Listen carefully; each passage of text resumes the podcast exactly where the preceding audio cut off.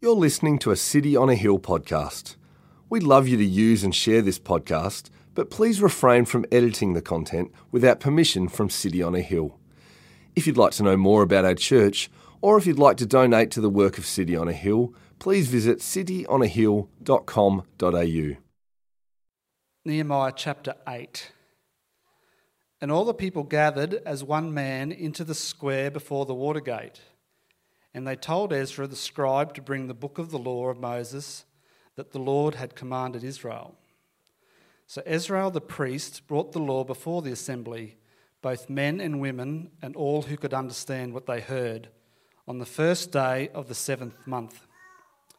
And he heard from it facing the square before the water gate from early morning until midday, in the presence of the men and the women and those who could understand and the ears of all the people were attentive to the book of the law. And Ezra the scribe stood on a wooden platform that they had made for the purpose.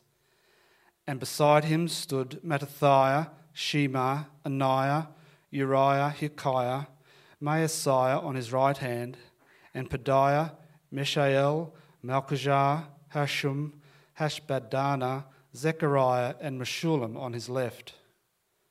And Ezra opened the book in the sight of all the people, and he was above all the people. And as he opened it, all the people stood. And Ezra blessed the Lord, the great God, and all the people answered, Amen, Amen, lifting up their hands. And they bowed their heads and worshipped the Lord with their faces to the ground. And Jeshua, Bani, Sherebiah, Jamin, Akub, Shabbethai, Hodiah, Maaseiah, Kelita, Azariah, Jozabad, Hanan, Pelaiah, the Levites helped the people to understand the law while the people remained in their places. They read from the book, from the law of God clearly, and they gave the sense so that the people understood the reading. Now you know why I did the second half of the reading. And Nehemiah, who was the governor, and Ezra the priest and scribe, and the Levites who taught the people, said to all the people, This day is holy to the Lord your God. Do not mourn or weep. For all the people wept as they heard the words of the law. Then he said to them, Go your way, eat the fat, and drink sweet wine, and send portions to anyone who has nothing ready, for this day is holy to our Lord. And do not be grieved, for the joy of the Lord is your strength. So the Levites calmed all the people, saying, Be quiet, for this day is holy. Do not be grieved. And all the people went their way to eat and drink, and to send portions, and to make great rejoicing, because they had understood the words that were declared to them. On the second day, the heads of fathers' houses of all the people with the priests and the Levites, came together to Ezra, the scribe, in order to study the words of the law. And they found it written in the law that the Lord had commanded by Moses that the people of Israel should dwell in booths during the feast of the seventh month, and that they should proclaim it and publish it in all their towns and in Jerusalem. Go out to the hills and bring branches of olive wild olive, myrtle, palm, and other leafy trees to make booths, as it is written. So the people went out and brought them and made booths for themselves, each on his roof, and in their courts, and in the courts of the house of God, and in the square at the water gate, and in the square at the gate of Ephraim. And all the assembly of those who had returned from the captivity made booths and lived in the booths. For from the days of Jeshua, the son of Nun, to that day, the people of Israel had not done so. And there was very great rejoicing. And day by day, from the first day to the last day, he read from the book of the law of God.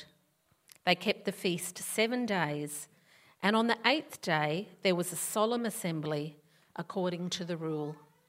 Amen. Amen. Amen. Thank you, guys. Thank you for reading so clearly and helpfully. Uh, well, good morning. My name is Mike. Uh, I'm one of the pastors here at City on Hill, Brisbane. Um, before we start, um, just a couple of quick things. Um, as, as has mentioned, as um, Andrew and Heather have shared their excitement, church camp is two weeks away, so there'll be no church here uh, in two weeks' time. Uh, you can still come for the day. We've got over 260 people coming, which is incredible. Just a couple of things. Um, we want to be wise. Uh, we don't want um, church camp to be a COVID outbreak. Uh, so, can I encourage everyone um, to, to try to take a rat test before coming? Um, that'll be really helpful. Um, if you've got kind of spare rats um, that you're able to bring along, maybe you've got some from school or something like that, if you could bring them along as well, that'd be really helpful so that we can just sort of be wise uh, with uh, caring for everyone on camp. Um, second thing, uh, City on a Hill, the baby boom continues. Um, James and Suzette Moran uh, had uh, late, uh, I think yesterday it was, um, baby boy Henley. Um, so that's really exciting. Round of applause for them. They're not here, but round of applause. Praise God. Uh, and last thing, um, many of you know, uh, City on a Hill, we've uh, adopted uh, the Japanese people as an unreached people group to, to pray for, um, to uh, see what we can do to be on mission to uh, locally and, and abroad. and sadly, you might have seen the news that their Prime Minister, Shinzo Abe, was shot to death tragically on Friday during a campaign speech. Um, and he was Prime Minister for eight years. Uh, I'm going to pray for the nation of Japan um, as well, and I'm going to pray for us. But let's be praying um, that God um, might turn this tragedy into triumph. Um, join with me as we pray, and then we'll get into the word. Dear Heavenly Father, your word says that the Lord is close to the brokenhearted and saves those who are crushed in spirit. Thank you that you are the God of comfort we do bring before you the nation of Japan, who are mourning right now. We do ask that you would bring about a sense of your peace to those who are hurting. We pray that through this, people would realize the brevity of life and the brokenness of this world and turn to you. Have mercy on the people of Japan. Give them wisdom as they seek to appoint a new prime minister. And I do pray for the Christians in Japan would they be able to live quiet and peaceful lives, as your word says? But would they also be salt and light uh, to people in Japan? And would they point them to the hope that they have beyond the grave? Lord, we pray for us now. We do thank you for your word. We do thank you that you speak to us through it. Be with me as I preach. Would I be faithful and helpful? And would you be with us? Would you give us ears that understand, and eyes to see, and minds that comprehend, and hearts to receive, and hands that are ready to be changed. We pray all of this in the name of Jesus, our resurrected, ruling, and returning King. And all of God's people said, Amen. Amen. Well, I wonder what the, the best celebratory party you've ever been to. What's the, what's the party that you remember just celebrating? What was the, the greatest feast that you can remember having with friends? Uh, for me, uh, clear standout uh, was about seven years ago. I went to, to Poland for my cousin's wedding. Uh, and the Poles, they know how to party. And uh, it, was, it wasn't just, a, you know, lame one day wedding. Went over kind of a couple of days, and it was a, a long uh, summer's night. Uh, the sun, you know, setting at like 8, 9 p.m. or something like that. We, we got to uh, the place where the reception was. There was this beautiful banquet uh, table just lined up with food. On top of that, there was uh, like a fondue table, a meat table, cured meats, uh, of course, a vodka table. And, um, and then on top of that, they brought out the, the, the entree and then the main, and then the dessert. And between each course, there was dancing, and it wasn't just kind of like Aussie dancing where you sort of have a quarter of people in a circle. Everyone got up to dance, and they sung, and there was a band, and just between each meal, everyone just got up. Whether you were seven or 75, everyone got up to dance. And then, uh, and then at midnight, there was kind of a bit of a break. They played some games, and then they proceeded to do a second round of entree, main, and dessert. Like at 4 a.m., literally 4 a.m. on the dance floor, there was like literally a seven year old girl and a, and a man well into his 70s, still partying all night. And at 5, everyone kind of went to bed. A bunch of people got up for church the next morning. And then at about 10, the round two kicked off again. The same band came back down. We, we ate, we had some more vodka, all that stuff. And it was just uh, incredible uh, days of celebration. Well, this morning, uh, we're going to look at a feast, which is a beautiful, incredible feast full of joy. And yet, it's going to point towards an even greater feast that is on offer for us. Uh, the context, well, as part of our rebuild series, uh, if you've been with us, uh, we've seen that God has been doing his great rebuild project. The people of God are back, now back in the city that's been destroyed by the Babylonians. They're finally back. The temple, uh, where the presence of God, the center of worship, has been rebuilt. The city walls have finally been built uh, despite all the opposition, both from inside and outside the church. And over the last couple of weeks, uh, we've been reminded for us as well that we are living too in a spiritual battle. And our weapon is the Word of God. This is our sword. And today we're going to see the transforming power of the sword, of the Word of God, that should cause our hearts to rejoice. The Bible, this is how God speaks to us. This is how we know God.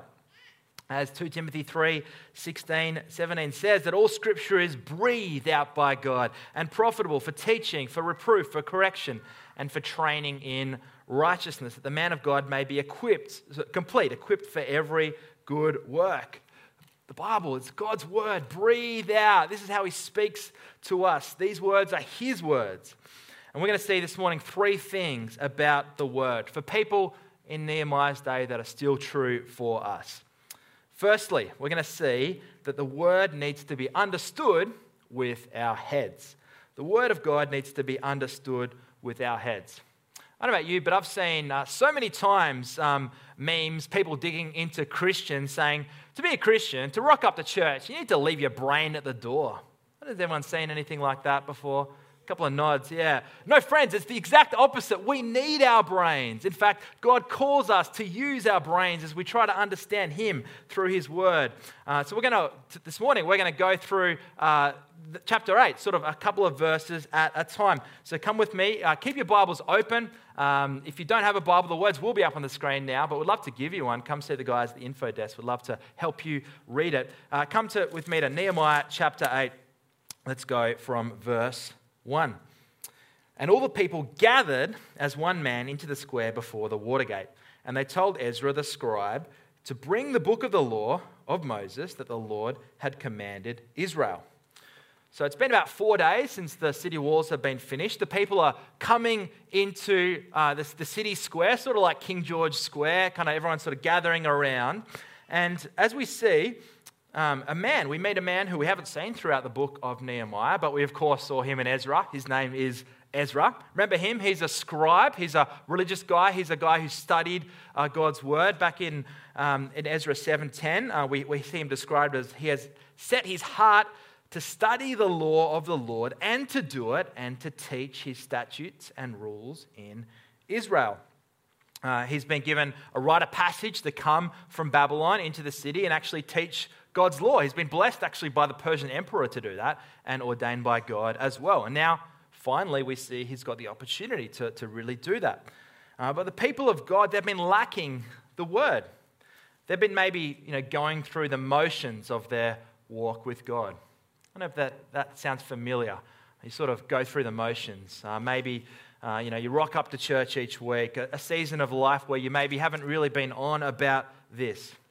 Let's keep reading. Uh, verse 2. So Ezra the priest brought the law before the assembly, both men and women, and all who could understand what they heard on the first day of the seventh month. So Ezra the priest, the Bible teacher, he brings the book before Everyone, the men and the women, and also all those who could understand.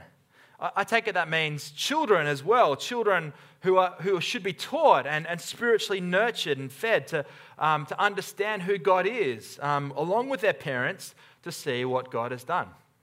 Uh, if you were with us last week, how good was it having kids in last week? Yeah, I enjoyed it. It was so good having kids, so good. Lisa um, kind of leading us through that time. Love that kids um, and adults are sort of engaging in God's word together. And I love that each week uh, we have th- the next three cinemas booked out for, for kids programs. Two of my, two, two of my girls, my two girls are in there uh, right now. I love, um, a few weeks ago, uh, I remember chatting to my three year old and I asked her, Hey, what did you learn at City Kids today? And she, she says, Daddy, the Holy Spirit's inside me. I'm like, Amen. Preach it, sister. Yeah, he is. Love what, what's going on uh, right there in our next generation ministry. So thankful for uh, the teachers, the, the leaders there that serve there. Um, but notice as well, it's the seventh month. Now, what's that about? What's going on? Well, in the Jewish uh, calendar, that was sort of the equivalent of New Year's Day. Uh, it was the, the, special time because the Jews, they celebrated a, a, few things. The Feast of Trumpets on the first day, the Day of the Atonement on the 10th day, and we'll see the Feast of Tabernacles or booths or tents. Uh, we'll kind of get to that in a little bit on the 20, from the 15th to the 21st day. So this month, it was really uh, a, a, month of, of, celebration, a month of festivals, a month of uh, opportunity to, to get right with the Lord and, and make a new start um, like we try to do on New Year's Day. um, keep reading verse 3. And as he, as Ezra, as he read from it, facing the square before the water gate from early morning until midday, in the presence of the men and the women and those who could understand, and the ears of all the people were attentive to the book of the law. So in the city square, Ezra, he's reading the word for perhaps six hours from early morning until noon. Men, women, and children are there. How are people feeling? You know, we sort of complain about when the sermon goes a bit too long. 30 minutes, that's too long. Six hours. Six hours, and they were standing the whole time. Here in Nehemiah, how were they feeling? They were attentive. Their ears were attentive to the word of God. They were hungry for it, craving it, eager to soak up the deep truths of God. I heard a story uh, this week of, um, of a lady who um, grew up in Uganda and where they would come to church and they would stand for four hours and she'd walk an hour just to get to church. And, um, and then she moves to America. Uh, she's there for a, a few years and, and, does church probably a bit like how we do it, um, hour and a half at tops. And um, you know, you're sitting in maybe not as comfy seats as you guys, but you know, sitting in seats. And uh, then she goes back to Uganda and then goes back to church and then after 20 minutes, she's like, Man, I'm sore. Uh, going to America, doing church like how they did it, she got a bit kind of comfortable, even a bit lazy, she sort of said. For us, how, how have we gone a bit soft? Have we perhaps gotten a little bit spiritually comfortable or even spiritually flabby? Or are we attentive, eager to soak up the truths of God's word? Now, this week, there was an article on the Gospel Coalition Australia website, arguing about why we need to have shorter sermons. And in response to that, there was another article um, by uh, another pastor, Andrew Heard, who wrote a counter article saying for some of that some of us, church is the only time where we actually engage with the Word of God. And he says this He says, I fear that in a culture of distracted Christians, jaded with their minds on other things, they want to get back to their busy lives they want efficiency. So now we measure success by how easy it is to sit through a sermon. Oughtn't we rather be striving for a culture of listening for longer? And after all, this is the very Word of God. The Word of God. What attitude do we have when we turn up to church on Sunday morning? Or when we turn up to our gospel community, or perhaps when we read the word for ourselves, if we are at all? Are we on about efficiency, just, you know, ticking the box, getting it done? Or are we attentive, eager to soak up the truths? Do we, as the psalmist says in Psalm 63, have a soul that thirsts for God? Let's keep reading in verse 5. And Ezra, opened the book in the sight of all the people, for he was above all the people. And as he opened it, all the people stood. And Ezra the scribe stood on a wooden platform that made for the purpose, and beside him stood Mattithiah, Shema, Ananiah, Uriah, Hilkiah, Maaseiah on his right hand, and Pedaiah, Mishael, Malchiah, Hashum, Habaniah, Zechariah, and Meshullam on his left hand. And as Ezra opened the book, it was in the sight of all the people, for he was above all the people, and as he opened it, all the people stood. Sorry, I got those verses mixed around. Um, all those Hebrew names, they confuse me. Um, now, Ezra, he stands up on the wooden platform, you know, like a pulpit, if you like, and specifically for that moment to read the word. That it's purpose built. Now, he's up high, not because he's better or he's lording over the people, but just so that people could hear him. This is a time before, you know, speakers and acoustics and all that, all that kind of stuff. Acoustics were they were around, but before, um, before you know, microphones. And so he got up so that everyone in the city square can see him. And, and notice um, what happens. How do the people respond? Verse 6 Ezra blessed the Lord, the great God, and all the people answered, Amen, Amen, lifting up their hands. And they bowed their heads and worshiped the Lord with their faces to the ground. Ezra praises the Lord, people respond, Amen, Amen, which just means, Yes, I agree, truth. And they lift up their hands and bow their heads to the ground. That, those postures uh, reflect their heart. They lift up their hands, recognizing that God is bigger and mightier and holier than they are. And yet they come down uh, on the floor, recognizing their own posture before God. Who are we to be in the presence of God? And as Ezra uh, reads the law, these people with these, these weird Hebrew names uh, will see their role. Uh, in verse 7, I'll keep reading uh, Jeshua, Bani, Sherebiah, Jamin, Akkub, Shabbethah, Hodiah, Maaseiah, Kelita, Azariah, Jozabad, Hanan, Pelaiah. These men and the Levites, they helped people understand the law while the people remained in their places. They read from the book, from the law of God, clearly and gave the sense that the people could understand the reading. So there's 13 blokes there, and they're there to, to help the crowd understand. Uh, we see the, the, the, crowd, they remain in their place. And, and what's going on? These 13 guys are just going through the crowd to make sure that people are, are following, to make sure that people are understanding. As Ezra's uh, reading the word and teaching, these guys are just helping people, making sure that they're following along. See, it's not good enough just to to read the word. Reading the Bible isn't kind of this magic spell that once we say it, things just happen. We, we actually need to understand it. It's like uh, any other document on one level, uh, we need to use the, the, the, normal things that God gives us, our comprehension skills, looking at, at grammar, at context, at genre, all that stuff that we often do intuitively when we read other books or other documents. But sometimes we might have to work a little bit harder with the Bible uh, why? Because it was written in a context so long ago that's often quite different to our culture today. And so we use our minds. But at the same time, we're not alone. We, we have the Holy Spirit inside of us if we're followers of Jesus. He's like our, our traveling companion that helping us understand God's word. Um, What's, who's the Holy Spirit? Um, well, the New City Catechism. I don't know if you've heard of that. The New City Catechism. It's a great, uh, a, a, great tool. Uh, there's a website. There's an app for it, which basically just summarizes the Christian faith in 52 questions. Um, and this is what the New City Catechism says about the Holy Spirit. The Holy Spirit convicts us of our sin, comforts us, guides us, and gives us spiritual gifts and the desire to obey God.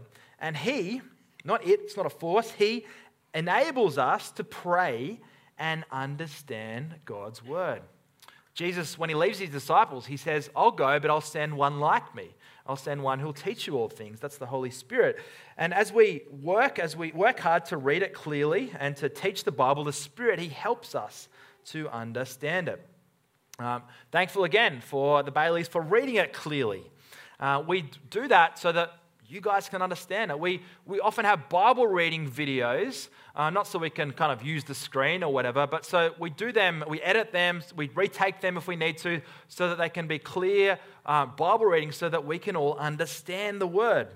My old pastor used to say that the Bible reading is actually the most important part of the church service. The most important part of church service is the Bible reading because that's when God speaks to us. Do you realize that? That God actually, has actually spoken to you. The Bible it was written to be read out loud. You know, it's only a very relatively recent thing uh, that humans have been reading the Bible like this. You know, silently. throughout church history, uh, and even before then, the, the Jews, they, they would read out loud, and often people would be there in, that, in the presence of them. Uh, most people couldn't read or write, and so it was only a select few that would read for others. Let's be reading this out loud. That's how it was intended. Families, read the Bibles with, out loud with your kids. Husbands, read it with your wives. Let's read it with our friends. And notice that these teachers are there to help people understand. At City on a Hill, we don't want to just throw information at you. We want to see comprehension and transformation. And I love it, and I hope you feel this way too, that we're a safe space to ask questions. I love it when I hear or when I'm part of conversations about the sermon, about the Word of God after coffee, after church. You know, if today you're confused about this stuff, ask someone. You can ask me, but if you don't ask me, you can say, hey, what was Mike talking about? That you know, really went over my head. I encourage you, to do that. And sure, there's many people here that would love to help you out. That's why we have gospel communities, so that we can get together throughout the week and, and wrestle with this and understand it. If you're not in a gospel community, we'd love you to be part, part of one. Come chat to me or uh, the team at the info desk afterwards. In the New Testament, the Apostle Paul, Colossians 3:16 says, "Let the word of Christ dwell in you richly, teaching and admonishing one another in all wisdom." I'm thankful for um, many people uh, who have taught me the word over the years. I'm thankful for there's some names, people that you probably wouldn't know, people like Matt Hazelwood, Rowan Kemp, Toby Neal, Andrew Heard, Gary Miller. I'm thankful for many others, um, authors like John Piper, Tim Keller, John Stott, J.I. Packer, Don Carson. I could keep going on and on. I'm thankful for the privilege it was for me personally to, to go to Bible college, to be able to soak up the truths of God's word for a few years. But this role of teaching, it's not just for people like me. It, comes from you guys uh, to be able to walk around each other and help make sure that we understand. You know, we don't want to be like a, a bad bushwalk where we kind of leave people behind. Uh, we want to be there, like even with the kind of the slowest member of the pack, kind of making sure that they understand what's going on. Jesus, for us today. Jesus is the Word become flesh. We can know Jesus through His Word. Uh, this is how He's revealed to us, revealed Himself to us. In Hebrews 1 1, the writer of Hebrews says this that long ago, uh, at many times and in many ways, God spoke to our fathers by the prophets, but in these last days, He's spoken to us by His Son, whom He appointed the heir of all things through whom he also created the world. Through Jesus, we can understand God. And we can only understand this if we know Jesus, if we have a relationship with him. Do you know him? Do you know Jesus? He will help you understand the Word. He will help you understand God. He will help you understand yourself in light of eternity, in light of the universe. So, firstly, uh, we'll see, we've seen that the Word of God needs to be understood with our heads. Uh, and as classically as I, as I think I've been doing recently, first point, our longest point, so we're going to move through a little quicker now. Secondly, the word of joy. So the word brings joy to our hearts. The word brings joy to our hearts. Understanding the word should lead to joy. Uh, at City on a Hill, uh, perhaps we're known for a church that teaches the Bible. I ask many of you, uh, why do you come or why do you stay? And often your response is, because we're on about teaching the Bible. Now, that's a good thing. Let, let's keep being on about that. But we don't want to be the, the Tin Man church. You know, from The Wizard of Oz, what does the Tin Man lack? Question for you guys. A heart, that's right. We don't want to be a church that lacks heart. To, what would it look like if we were a church that was known for our joy? Here we see in Nehemiah that understanding the word, it leads to joy, though not necessarily straight away. Have a look at how the people respond in verse 9. And Nehemiah, who was the governor, and Ezra the priest and scribe, and the Levites who taught the people, said to all the people, This day is holy to the Lord your God. Do not mourn or weep. For the people wept as they heard the words of the law. Why do they weep? Well, the word, it leads to conviction. By understanding the word, people became more and more aware of their own shortcomings, of their own failings, of their own disobedience towards God, their own sin, as the Bible describes it. There's a sadness, a sorrow before a holy, mighty God when we realize what we've done and what we've, where we've stuffed up. Have a look at how Hebrews describes this piercing effect of the word. Hebrews 4:12 says for the word of God is living and active sharper than any two-edged sword piercing to the division of soul and spirit of joints and of marrow and discerning the thoughts and intentions of the heart and no creature is hidden from his sight, but all are naked and exposed to the eyes of him whom we must give account. Naked and exposed. It's like that dream that we've all had where we're naked in a public place. We don't want that to happen in real life. But the Word of God, it pierces us, it exposes us. And here we see that happen for the people in Nehemiah's day. They were not being obedient, they'd neglected the law. And so this great moment of guilt had come before them. I remember once when I first understood my own sin, I had this moment where I, I cried in, in our bathroom for over an hour. I just felt so guilty how I'd stuffed up before God. But I'd only half understood the gospel. My response then was to try harder. But if we understand the word, it should convict us of sin, but then bring us to a place of joy. Ezra comforts them. He says, Don't be grieved. But more than that, more than just don't be sad, have a look at the gracious vision that he lays out for them in verse 10. He says, Then he said to them, Go your way, eat the fat and drink sweet wine, and send portions to anyone who has nothing ready. For this day is holy to our Lord. And do not be grieved, for the joy of the Lord is your strength. So the Levites calmed all the people, saying, Be quiet, for this day is holy. Do not be grieved. Let the joy of the Lord be our strength. What's the picture of joy in the Lord? Is it, you know, some fluffy, vague, spiritual vibe? Is it this picture of self righteousness? Is it trying to suck it up when life's hard? No. The picture of joy is to celebrate now, and they have a party. They, they celebrate, they eat the best food, the best wine, they enjoy the good things that God has given them. This is part of the festival that God's commanded them. And notice there's also a generosity, uh, an abundance. They go and give to those who have nothing. Uh, if we've been tracking with Nehemiah, remember back in chapters 5 and 6, uh, we see there was a problem, an internal battle that the, the leaders were lording it over, taking advantage of people. And here we see the word of God convicting, and people move to generosity. Uh, there's a blessing uh, providing to those who have nothing. For us today, uh, we enjoy the Lord when we enjoy good gifts that God has given us. In 1 Timothy 4 4, uh, we read that everything created by God is good, and nothing is to be rejected if we receive it with thanksgiving. You know, the Bible's full of rules. People say, like this one go and enjoy good things. How dare God command us to enjoy good things?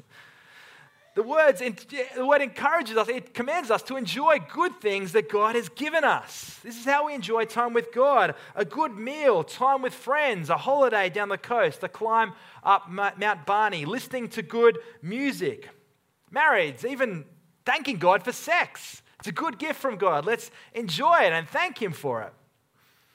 And we can enjoy God in His Word itself. This is a joy.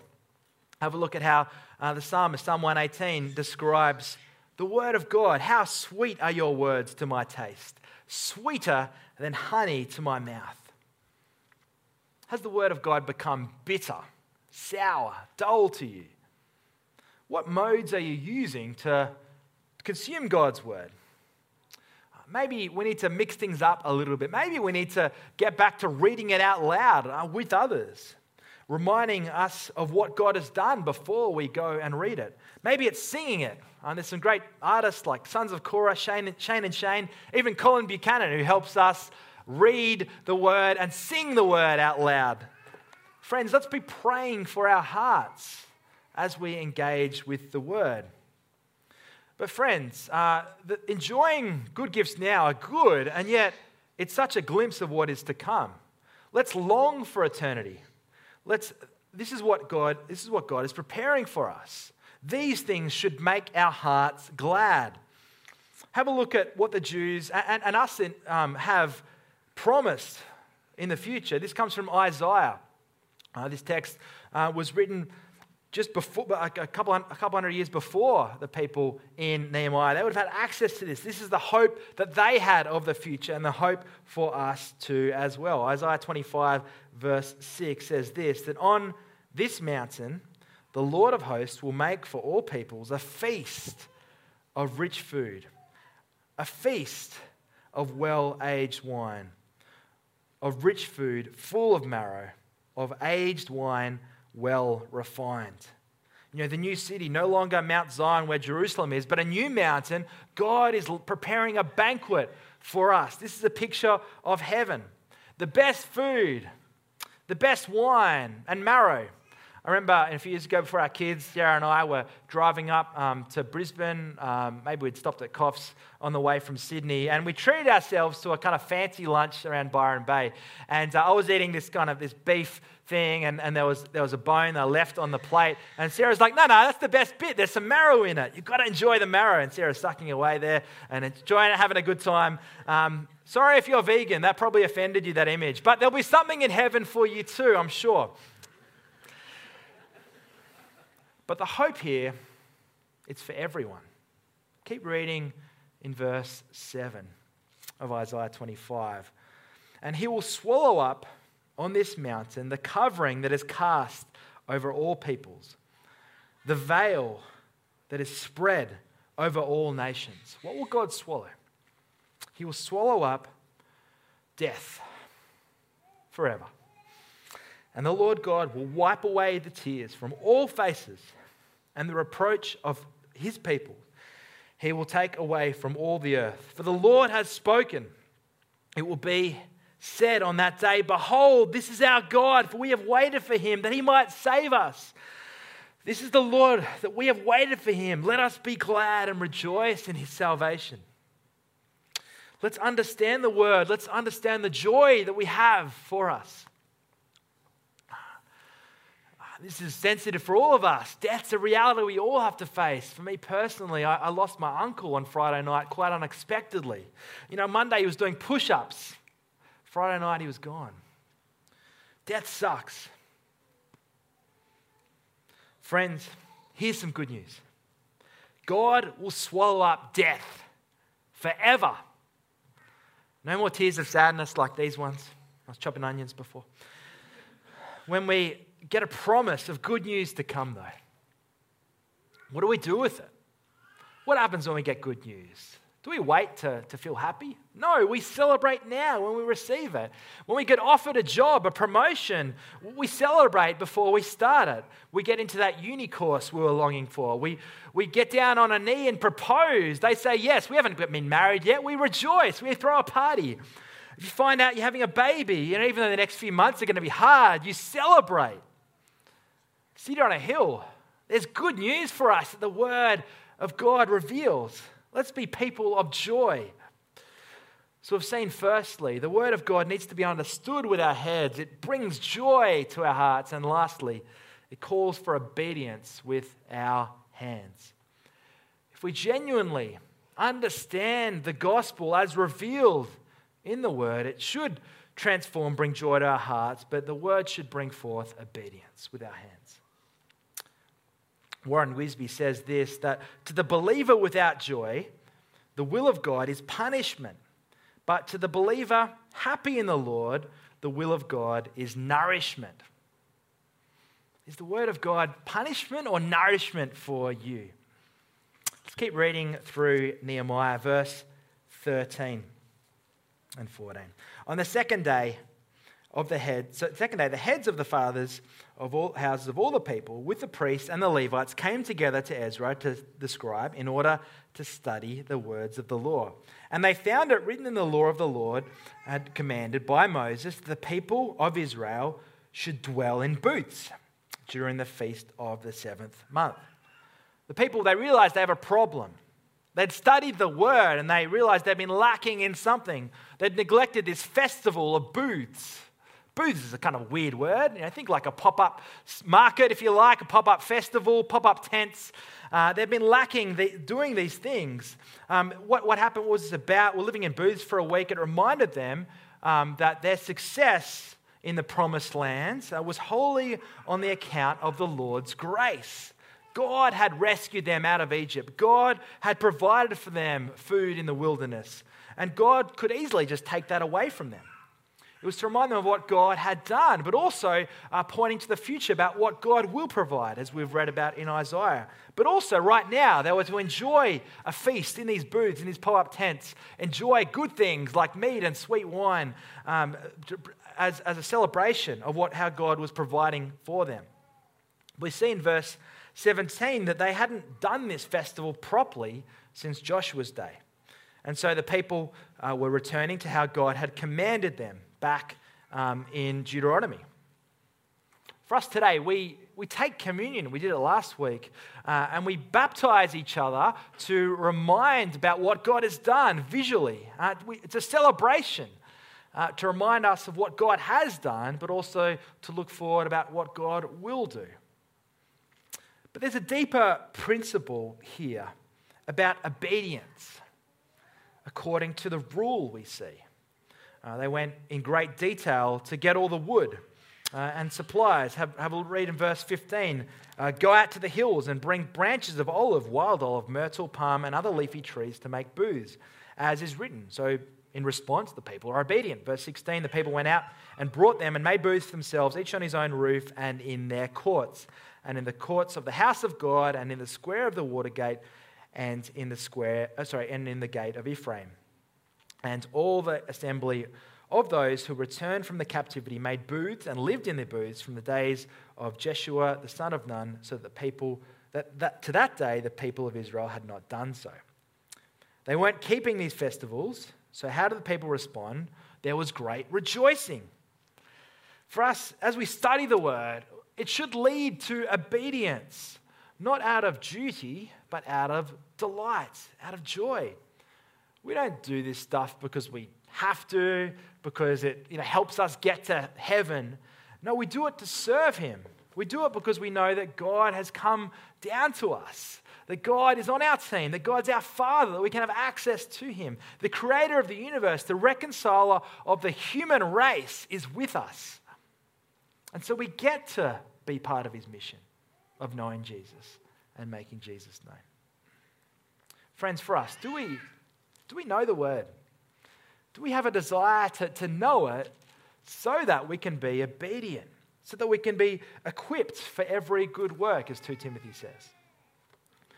You know, we're about to enter a tricky series in a few weeks' time, left and left and right left, that's the left and right, there we go. Um, we're going to be wrestling uh, with some spicy topics, yeah? Transgender, pro life, pro choice. Uh, you know, pray for me, pray for Zach, pray for Stephen uh, as we'll be preaching, um, engaging with the word on these tricky topics. But if your hope is for us to give you the right answers, friends, you're going to be disappointed we need to be wrestling with these things. Um, it's going to be complex, but we've got a community to do that together. We hope to be helpful for you. I'm, I'm thankful that I'm going to Melbourne in a couple weeks' time. There's a bunch of people from City on a Hill across the movement who are going to dig t- together in these topics to help me, help us, help you. Um, but friends, we need to be working hard with this together to be how to be knowing how we respond to our culture. We need to be knowing God for ourselves. We need to know what it looks like to be obedient even when it's costly, even when it conflicts with our culture, even when it feels like we're swimming upstream. We need to know the word so that God would sharpen us so that we can be obedient to Him. We need to be seeing the word and seeing how it calls us to repent of our sexual sin, to be generous with our time and money, to be quick to forgive others and to ask for forgiveness when we've offended each other. However, it's not our obedience that saves us. As Paul says in Romans 3, that no one is righteous, not even one of us. the most strident attempt for obedience will come up short. Nehemiah 8 has this beautiful moment of response, repentance, and it seems like it's restoration with the Creator. And yet, as we keep reading, spoiler alert, in Nehemiah, uh, there's sin, there's brokenness, and they ultimately fall up short. As uh, the Bailey said, it's complex, it's a mess. Uh, it's, not, uh, it's not all happy ending. Uh, we see the people of God stuff up. It's not our obedience that saves us, but we trust in one who was obedient. In uh, 2 Corinthians 5:21, Paul says this, that for our sake he made him, that's Jesus, to be sin, who knew no sin, so that in him we might become the righteousness of God. Jesus knew no sin. He was tried and tested, tempted in every way as we were, yet his obedience kept coming through. He kept denying himself the pleasures, the indulgences, the sin, the sin that this world had to offer and said no to that. He chose obedience even to the point of death, death on the cross. He faced trials, he faced betrayal, he faced, he faced desertion, despair, public humiliation. And yet on the cross, the perfect sacrifice was his life, the perfect sin offering in our place. Our debt is deleted. Our guilt is gone. Our freedom is found. We study the word so that we can see this message. We can see who God is. It should fill our minds, but also our hearts with joy. The word brings us to obedience in response to what God has already done. So I invite the band up. Let me pray.